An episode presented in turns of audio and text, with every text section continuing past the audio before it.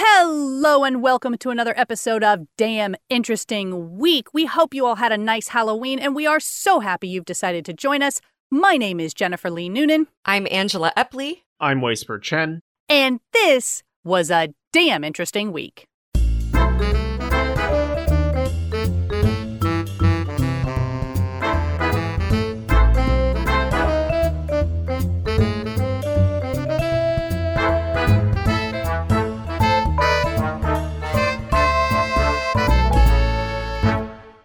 So let's get started with our first link. First, First link. from the BBC. This whopper of a lead: pig vomit toxin key to Martian meteorite mystery. What? Huh. And believe it or not, this has the tag on the article from the BBC of Black History Month. You ready to dig in? What? okay, all right. Okay, let's take a little step back here. So, we're talking about something called the Lafayette meteorite. It was found in the drawer of an American university's biology department in like 1929, but nobody at the Purdue University in Indiana could remember where it came from. There was, however, a bit of a theory suggesting that it was donated to them by a quote, black student who witnessed it land in a pond while he was fishing. That's like the only provenance origin story they have about this meteorite. Well, over at the University of Glasgow, Dr. Áine O'Brien, an environmental and planetary organic geochemist, began her detective work two years ago, and it has now shed some light on who the black student might have been and when it was handed in. The reason the Lafayette meteorite is pretty rare is because it's a meteorite from Mars. And based on the way that it looks, it must have been picked up pretty soon after it dropped from the sky because otherwise the outer edge would have weathered away. So it's relatively intact on this meteorite. Most of it these days is kept at the National Museum of Natural History, the Smithsonian Institution. So they gave her like a little chunk of it. She crushed it up and used sophisticated mass spectrometry to find out what it was made out of.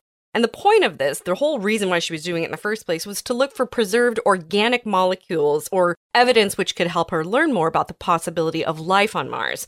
And so they analyzed this little chunk of ground up meteorite and they had a long list of hundreds of different chemical compounds. And because, you know, by the time the data came in, it was late March 2020, and by her own admission, quote, I had nothing better to do than just scroll through the list. so a lot of them had really long, boring chemistry data type names, but one was called a vomitoxin, which, quote, I thought sounded cool, so I started looking into it. and she discovered that the vomitoxin, and I'm going to butcher the name, but it's something like deoxynivalenol, D-O-N, it was found in a fungus which contaminates grain crops like corn, wheat, and oats. So they turned to researchers at the university's botany and plant pathology departments to learn more about the historic prevalence of the fungus in Tippecanoe County in Indiana, which is where Purdue is located.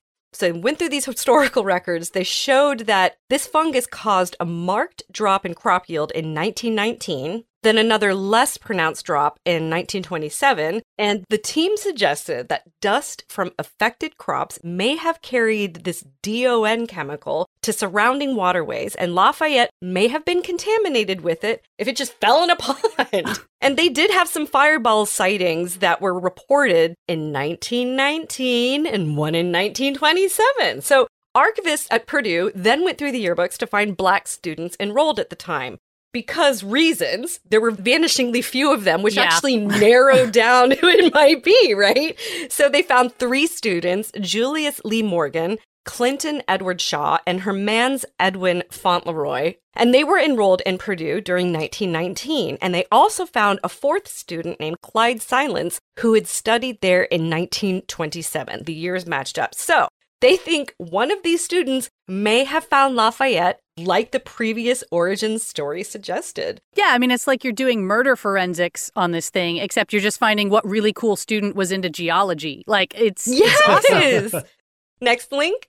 Next link. This article comes to us from discovermagazine.com and it's titled Garlic May Have Saved Rasputin from Just One Assassination. Huh. There were a few others. Right, so. right. Multiple assassinations. Yes.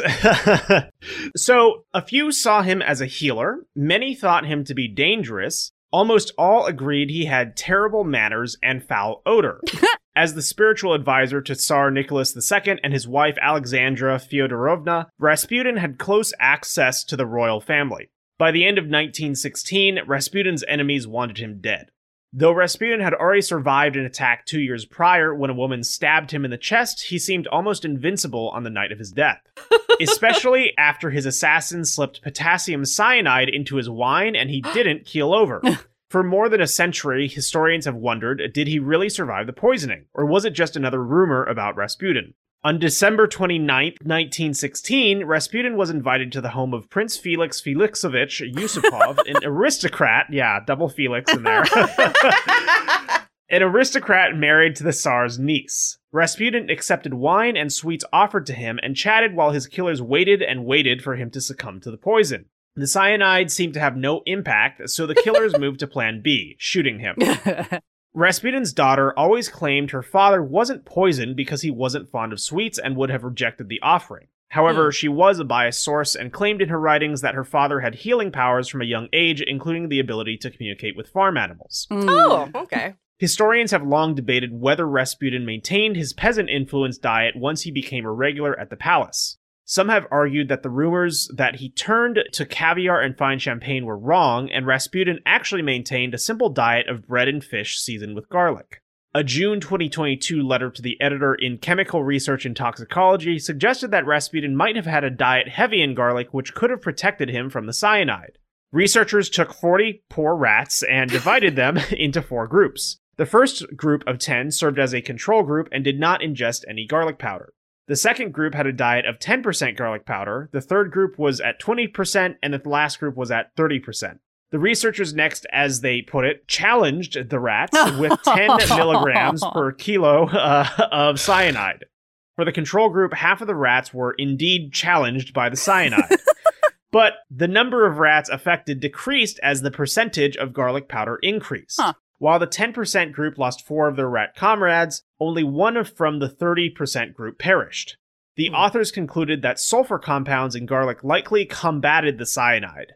Garlic has also been noted to be helpful to rabbits exposed to nitrate toxicity. Rasputin's hold on the royal family lasted through their demise. Just months after Rasputin's murder, Tsar Nicholas was forced to abdicate the throne. The family was put under house arrest and eventually executed in July 1918. The new government quashed discussion and documentation of the royal family and their controversial advisor. Rasputin's daughter and other supporters described him as a pious holy man, but his enemies called him a boorish womanizer with foul habits. Rasputin was illiterate until his teen years, and his handwriting reflected his limited education. He didn't keep a diary, and he never wrote a memoir, which means his story will always be told by others. Hmm. But it's good to know if anyone's trying to poison you with cyanide that eating a bunch of garlic could help. Yeah, but watch out for that plan B of guns, too. right, right. The garlic does nothing to prevent that. Yeah. You know, you gotta fake it. Just take a nap, let them be none the wiser, and then Yeah. peace out. You know? there you go. Next link. Next link. Well, next up, we've got a short but heartwarming little piece from SciTech Daily called Astonishing Experiment Shows Bumblebees Play with Objects. Aw. Yeah. This is according to new research published in the journal Animal Behavior, and they say it's the first time that object play behavior has been shown in an insect and may even be evidence that bees experience quote unquote feelings. Aw. To be honest, they've done their due diligence here because it was actually a whole series of experiments run by scientists at Queen Mary University of London. First, they created a sort of enclosed double path situation where the bees could choose between two chambers in order to get to their feeding area. One path was clear, but the other contained a bunch of brightly colored wooden balls, basically children's necklace beads. And instead of going straight to the food, most of the bees took a detour and rolled the balls around for a bit, anywhere from 1 to 117 times. Aw. Of course, you would hope there'd be a video, and there is. It's pretty cute. You know, he's not exactly playing soccer with the thing, but he's definitely kind of fumbling around with it, rolling around on his back, and like really sticking with the task. Like he's determined, if nothing else. And the researchers noted that younger bees rolled more balls than older bees, and male bees rolled more than females, both of which line up with other species as far as how much playtime they usually engage in. Hmm. And, uh, you know, I'll be honest, at this point in the article, I was like, okay, maybe. But also, the video kind of looks like he's just struggling to get on top of the ball. And, and my cynical mind was like, he probably just thinks it's a brightly colored flower. You know, that's where the best pollen is. And the young bees just have more stamina to keep trying to get on top of it because they're not broken inside yet. But then they did a second experiment where they colored the chambers themselves and then took all the balls out and showed that the bees still had a lasting preference for the chamber that had previously been associated with the balls. And in fact, this whole line of inquiry was inspired by an earlier experiment where they actually trained bees to roll the balls into a goal. And it was at that point that they noticed the bees would keep playing with the balls on their own, even when the goal and the food rewards were gone. So, Huh. you know, obviously the message here is that bees are more complex than we thought. And if they can, in fact, feel joy, as this research suggests, then frankly, they might be even more sophisticated than some humans. You know, bees are special. Next link. Next Next link. We are not done talking about bees Oh. because Live Science has a more sinister look at our little winged friends. Apparently, swarming bees may potentially change the weather. Oh, The finding, which researchers made by measuring the electrical fields around honeybees, and this is so mind blowing to me, but insects' tiny bodies, they can pick up positive charge while they forage, either from the friction of air molecules against their rapidly beating wings. And listen, honeybees can flap their wings more than 230 times a second. Hmm. Or they can also pick up a positive charge by landing onto electrically charged surfaces.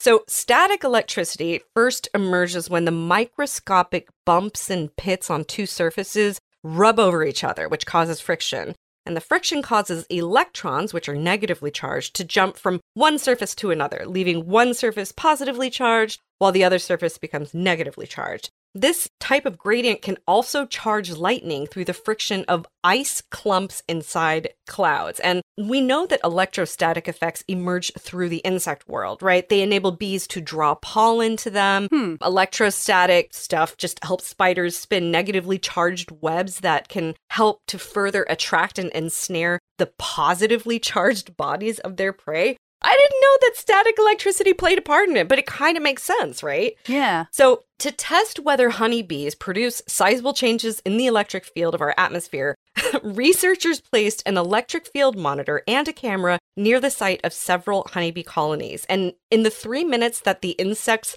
flooded into the air, the researchers found that the potential gradient above the hives increased to 100 volts per meter. And in other swarming events, scientists measured the effect as high as thousand volts per meter, making the charge density of a large honeybee swarm roughly six times greater than electrified dust storms and eight times greater than a storm cloud. Wow. So if you walked into a swarm of honeybees, could you get a static shock like you do off a doorknob? It just that seems so scary. Like first of all, you're being swarmed by bees, which is scary. Mhm. Second of all, you're getting electrocuted. Like that's not cool. Yeah. I mean, I would be so curious to know what beekeepers who have probably been in the midst of swarms, like whether they have that feeling. Like, do the hairs on their arms start to Mhm. stick up and stuff? But to wrap this up, the scientists did find that denser insect clouds mean bigger electrical fields, which is an observation that enables them to model other swarming insects like locusts. Hmm. And that's because, you know, locusts will often swarm to what are known as biblical scales thick, thick clouds, like up to 460 square miles in size. hmm The researchers' model predicted that swarming locust effect on the atmospheric electrical field was staggering, generating densities of electric charge similar to those made by thunderstorms. So, researchers say it's unlikely insects are producing storms themselves, but even when potential gradients don't meet the conditions to make lightning, they can still have other effects on the weather, like ionizing particles of dust or pollutants, which can change their movement in Mm. different ways. And because dust can scatter sunlight, knowing how it moves and where it settles is also really important to understanding a region's climate. So, a lot of stuff to unpack here, but for me, the biggest takeaway is we got to find a way to harness this because that would be such an amazing superpower. Oh yeah, no, the day the insects figure out how to shoot us with lightning, we're in trouble. Like that's a weapon. They're going to absolutely fight back. Ride the lightning, little bee. Next link.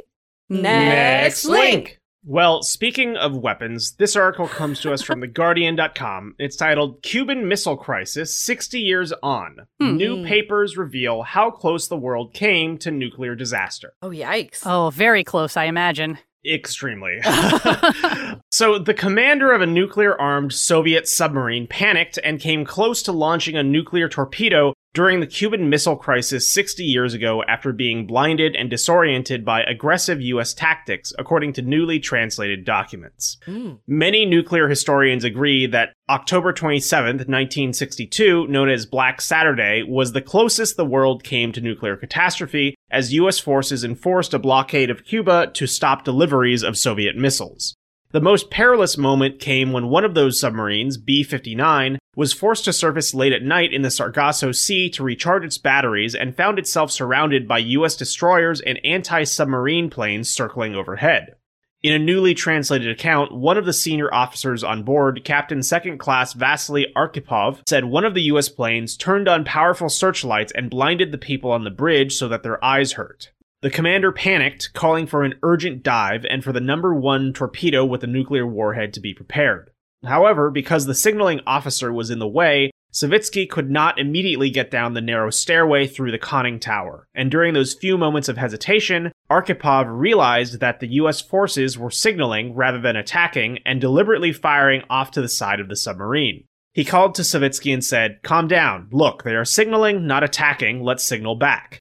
Savitsky turned back, saw the situation, ordered the signaling officer to signal back. Tom Blanton, the director of the National Security Archive, said the aggressive tactics used by the American submarine hunters contributed to the close shave. At a conference in Havana in 2002, John Peterson, a lieutenant on the USS Beale, the destroyer closest to the Russian submarine, said he and his crew resented their orders to use only practice depth charges, which just made a loud bang. Hmm. So they stuffed hand grenades into toilet roll tubes, which Oh. would hold the pin down for a couple of hundred meters before disintegrating, causing the grenade to explode next to the submarine's hull. Yikes. That is such Yeah. a weird yet creative application of like the cartoon dynamite where you light the fuse right. and it takes time, except this time it's toilet paper that dissolves in water and then boom. Oh my goodness. Yeah. The B 59 incident was just one of a cascade of crises that day. A U 2 went missing over Siberia, and the pilot lost his bearings, blinded by the aurora borealis and misled by compass malfunction close to the North Pole. Some F 102 interceptor jets were scrambled to protect the U 2, but the Joint Chiefs of Staff who gave the order for their launch were not aware they had been armed with nuclear missiles as a matter of course once the alert level was raised to DEFCON 2. Minutes later, the Joint Chiefs heard that another U 2 had been shot down over Cuba and assumed it was a deliberate escalation by Moscow. The Joint Chiefs were also unaware that there were 80 nuclear warheads on the missiles already in Cuba when they gave their recommendation for the US to carry out airstrikes and then an invasion of Cuba. The recommendation was overruled by President John Kennedy as negotiations with Soviet representatives, some of them in a Washington Chinese restaurant, were making progress, leading ultimately to the withdrawal of Soviet missiles from Cuba, while US missiles were pulled back from Turkey. Kalina said the danger of disaster would remain as long as nuclear weapons were part of the military equation. Mhm. But, you know, how are you going to get rid of all the nukes? Like, uh, no one's ever going to really agree to that. It's going to be this eternal standoff of like, well, you go first. And then, well, what if they say they got rid of them, but they kept a few on the side? We better do the same. Like, I don't know. People are fallible, but they're also jerks. Like, Yeah, I think we have to like turn the worst of human behavior towards the situation to resolve it. Like, we need to get space travel a little bit better so that we're able to have interstellar nuclear war battles that are purely for entertainment. You know, like I'm thinking right. like American Gladiator, except it's Galactic Gladiator, and you've got these mines that are actually nuclear. But I'm just saying, you know, we can go out of the box with this one. Well, yeah. I mean, and also if you have a chance to routinely see the level of destruction, it sort of is a reminder of like, oh, hey, we really don't want to do this on Earth. Mm-hmm. You know, get it done out in space where everyone can. where we can't see it and it doesn't bother us as much. right. But we can learn from it. Like, you know, sacrifice Mercury. No one needs that one. You know? Like, oh, fighting words. Next link. Next, Next link. link. all right. Well, some very disturbing news out of neurosciencenews.com. nose picking could increase risk for Alzheimer's and dementia. Oh my. Yeah. What? yeah. So, first, we'll start with what we knew going into this, which is that one of the hallmark early symptoms of Alzheimer's and dementia is a loss of smell. And they've sort of always assumed, Hmm. well, this is probably due to damage to the olfactory neurons in the brain. But Professor James St. John, head of the Clem Jones Center for Neurobiology and Stem Cell Research, said, What if it doesn't actually have to do with the brain, but with the olfactory nerve leading into the brain? Because the olfactory nerve is a little bit special, as it turns out. Things like our optic nerve, our hypoglossal nerve, these are all sort of buried within our bodies behind or underneath the organs they control. But the olfactory nerve goes right up to the interior surface of our nose and is directly exposed to air. What's more, as it heads back up to the brain to deliver its signals, the olfactory nerve passes through the blood brain barrier, which is what generally prevents toxins and pathogens from getting straight into our most important tissues. So, this is why, for example, if you've ever heard the horror stories of brain eating amoebas that people can catch while swimming, the Yep. whole reason these amoebas are able to get into your brain is that they travel up the olfactory nerve. The exposure is through your nose. Rude. So, St. John and his team were looking at other pathogens that can potentially do the same thing, including Chlamydia pneumoniae. And they found that when mice were exposed nasally to this bacteria, their brains responded by depositing amyloid beta protein, which is a hallmark symptom of Alzheimer's disease. They hmm. basically gave the mice Alzheimer's, which they were not expecting to do. Yeah. And the really scary thing is that St. John says these bacteria are present in small quantities in pretty much all humans, the same way we all have a little bit of E. coli on our skin. Like it's an opportunistic situation. It doesn't explode into a full blown infection unless we have a weakened immune system, or perhaps we have a cut on our skin that allows the bacteria a quick way in. And so that is why St. John says that picking your nose or plucking nose hairs or blowing your nose so hard you get a nosebleed any sort of damage to the nasal tissue creates an easier path for the chlamydia pneumoniae to get into your olfactory nerve and go straight to your brain. It also, on the upside, potentially means that antibiotics could treat Alzheimer's, but Huh. only if we could figure out a direct application, because antibiotics in your bloodstream generally don't pass the blood brain barrier. So you'd have to have like an antibiotic nose spray or something. hmm And of course, you'd have to find an antibiotic that affects this chlamydia pneumoniae, which is apparently a pretty hardy bacteria. You know, the team is already planning the next phase of research in order to prove that the same reaction exists in humans. And obviously, there are ethical concerns with directly infecting people, so they're probably going to have to do some autopsies on Alzheimer's patients who have passed away if they want to prove this bacteria is present in their brains. But if they find it, it could change everything. I mean, this is a huge breakthrough on the origins of Alzheimer's. Hmm. And also, don't pick your nose because it's gross. Like, it could kill you, but also Yep. just don't do it. It's it's like the actual data backed. Don't cross your eyes or it'll stay that way. But Mm. for nose picking, Mom was right all along. Next link. Next link. Okay, we talked about some pretty spooky stuff on the podcast today and in lots of our other podcasts as well. But listen, it's all for your own good because Smithsonian Magazine agrees with us. It may provide psychological benefits. So Hmm. You're welcome. Yeah, mm-hmm. we're providing a service. Thank you. That's exactly right. So, this is a pretty remarkable article in that it's written by Mathias Clasen, someone who established something called the Recreational Fear Lab, which is a hmm. research study at Aarhus University in Denmark. And they do lab studies, survey studies, and real world empirical studies to understand the widespread but scientifically understudied psychological phenomenon of fear and recreational fear in particular. Because Hmm. a lot of us really enjoy being scared to a degree. Right. Right.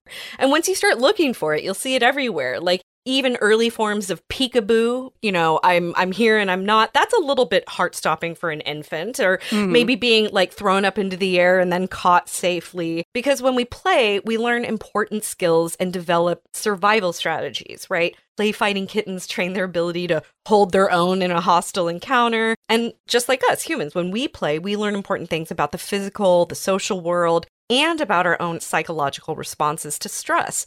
So now let's turn to this recreational fear lab. Where's the data? Well, In one ambitious research project, they set out to investigate the experiences of guests at a very frightening haunted house, Dystopia Haunted House in Denmark. And what they did, which sounds so fun, they mounted surveillance cameras in the house's scariest rooms. They strapped participants with heart rate monitors and distributed a ton of questionnaires. and the surveillance footage allowed them to see how guests responded to frightening events like a chainsaw wielding pig man chasing them down a dark corridor. You know, normal haunted house Mhm. stuff. Right. And the heart monitors told them about their physiological responses to such events. And then the questionnaires allowed us to understand how they, you know, felt about it all. But they also wanted to go deeper into the relationship between fear and enjoyment. Because we might be tempted to think of that relationship as linear, right? More equals better, but mm, when it comes to fear, not so much. It looks more like an upside down U, right? So when you go to a haunted house, you don't want too little fear because that's boring. But you also don't want too much fear because that's just unpleasant. And that's not just for high intensity haunted attractions either. Like when you're throwing a kid in the air, you don't want it to be too tame, but you also don't want it to be too wild. Like you don't want them to not cry. traumatizing them. Exactly. yeah, but you also don't want them to be like, this is dumb or whatever. Or- Mhm. so, the pleasure part of this, well, in several past and ongoing studies, these researchers have seen it improve people's ability to cope with stress and anxiety. For instance, in one study, they found that people who watched many horror movies exhibited better psychological resilience during the first COVID lockdown. And they Hmm. know from another dystopia haunted house study that people actively use a range of coping strategies to regulate their fear levels in pursuit of the sweet spot. And it makes sense, right? We get better at using those strategies through practice. So think of recreational fear more like a mental jungle gym where you can prepare yourself for the real thing. Especially for people with some mental health issues like anxiety disorder and depression, you may want to pursue recreational horror or fear as a way to kind of build this tolerance and resilience. But for fear to be fun, you need to feel not only that the levels are just right, but that you are in relative control of the experience. Like for me, I need to watch scary movies during the day and with the mute button nearby. if it becomes too much for me, you know, I will peace out. I'm definitely a coward with these kinds of things, but I'm I'm trying more. Yeah, I've always found horror movies to be fine. Like jump scares and things don't bother me at all, but the gore is something I avoid very heavily. Interesting. I am your polar opposite. Give me all the body horror, but you, the minute a jump scare comes in and tries that cheap trick, I'm out. You know, and I just went through a haunted house recently, just a couple weeks ago, and I found it very interesting because I hadn't gone through one since I was a kid, Mhm. and I didn't find it scary at all. Really? But- and part of that is because aside from the whole like I know it's fake, there's an added layer of I know the actors can't touch me. Like legally, there is a barrier that I know I'm safe. So possibly if I went to one of those ones that's a little more advanced, that they're like, oh no, they can grab you and you better be prepared for it. And you got to sign a waiver like you wouldn't Nope. believe. no, but thanks. yeah, I wouldn't want one of those. well, you, i- and if you're immune to jump scares, I think haunted houses that cannot legally Right. touch you, that's pretty much their bread and butter, right? I love, however, watching videos of people go through haunted houses when they do enjoy it because that is delightful. right. You well, you're exercising that Schadenfreude muscle so that when you watch bad things happen to other people, you can laugh then too. Yeah, that muscle is overworked. All right, next link. Next link. This article comes to us from TheGuardian.com, and it's titled Mondrian Painting Has Been Hanging Upside Down for 75 Years. Wait, Mondrian, he does all the lines, right? Like the hash Mhm. marks. Yeah, like Yeah. squares. Yeah. hmm Okay, understandable. To be fair. yeah. Yeah, I mean, how are you supposed to know? Like that, I get it. Yeah, so a painting by abstract Dutch artist Piet Mondrian has been hanging upside down in various museums since it was first put on display 75 years ago, an art historian has found, but warned it could disintegrate if it was hung the right side up now. what? Yeah, so we're kind of stuck with it. Um, the 1941 picture, a complex interlacing lattice of red, yellow, black, and blue adhesive tapes titled New York City 1, was first put on display at New York's MoMA in 1945, but was hung at the art collection of the German federal state of North Rhine Westphalia in Dusseldorf since 1980. The way the picture is currently hung shows the multicolored lines thickening at the bottom, suggesting an extremely simplified version of a skyline. However, when curator Susanne Meyer Buser started researching the museum's new show on the Dutch avant garde artist earlier this year, she realized the picture should be the other way around. She said, The thickening of the grid should be at the top, like a dark sky. Once I pointed it out to the other curators, we realized it was very obvious. I am 100% certain the picture is the wrong way around. Wait, so but this is just her gut feeling on what it ought to look like. There's no like evidence that he painted it or whatever, taped it a different direction. So there is, there are some other indications, but you know, I'll stop to say that it is kind of funny that in the actual article you can see they've done this little photo slider thing where you can slide it back and forth between the wrong version and the right version. And you know, I kind of see it. Like I do like the piece better right side up apparently because I don't know. Just, you know, it's a very subjective thing, but you look at it and the tension feels very different. Like the way it's Mm. distributed, like it just feels very bottom heavy in the first version w- in a way where it doesn't feel overly top heavy in the second version. Hmm. Huh. Now, that being said, I did take three years of an art school and did not graduate, so I'm full of something. Um, but, you know, I think there's there's something to it. So, indicators suggesting an incorrect hanging are multifold. The similarly named and same sized oil painting New York City, which is on display in Paris at the Centre Pompidou, has the thickening of lines at the top as well. Hmm. A photograph of Mondrian's studio, taken a few days after the artist's death and published in American lifestyle magazine Town and Country in June 1944, also shows the same picture sitting on an easel the other way up. Okay. Meyer Buser said it was yeah. Meyer Buser said it was likely that Mondrian worked by starting his intricate layering with a line right at the top of the frame and then worked his way down, which would also explain why some of the yellow lines stop a few millimeters short of the bottom edge. The curator said, Was it a mistake when someone removed the work from its box? Was someone being sloppy when the work was in transit? It's impossible to say. In spite of all the evidence pointing to the work being currently displayed upside down, the work will be shown the way it was hung for 75 years in the new Mondrian.evolution show that opens in Dusseldorf on Saturday. Meyer Buser said, The adhesive tapes are already extremely loose and hanging by a thread. If you were to turn it upside down now, gravity would pull it into another direction. And now it's part of the work's story. Hmm. I mean, they could at least take a picture and put a scan next to it of what it should look like. And then Yeah. you can compare them. Because otherwise, you're going to have a bunch of museum goers trying to like twist their heads around and see it the other way. It just. Well, I was kind of chuckling, imagining that, you know, just a bunch of curators just sticking their heads between their legs to look Right. at it upside down. And they're like, huh. All their glasses are falling off and their hair is upside down and stuff. I think to a certain degree, the the viewer gets a say. You know, it's like the art is what everybody wants it to be. Because I have, I'll admit, a giant abstract painting in my bedroom that I know for a fact was painted and displayed and sold with a specific picture.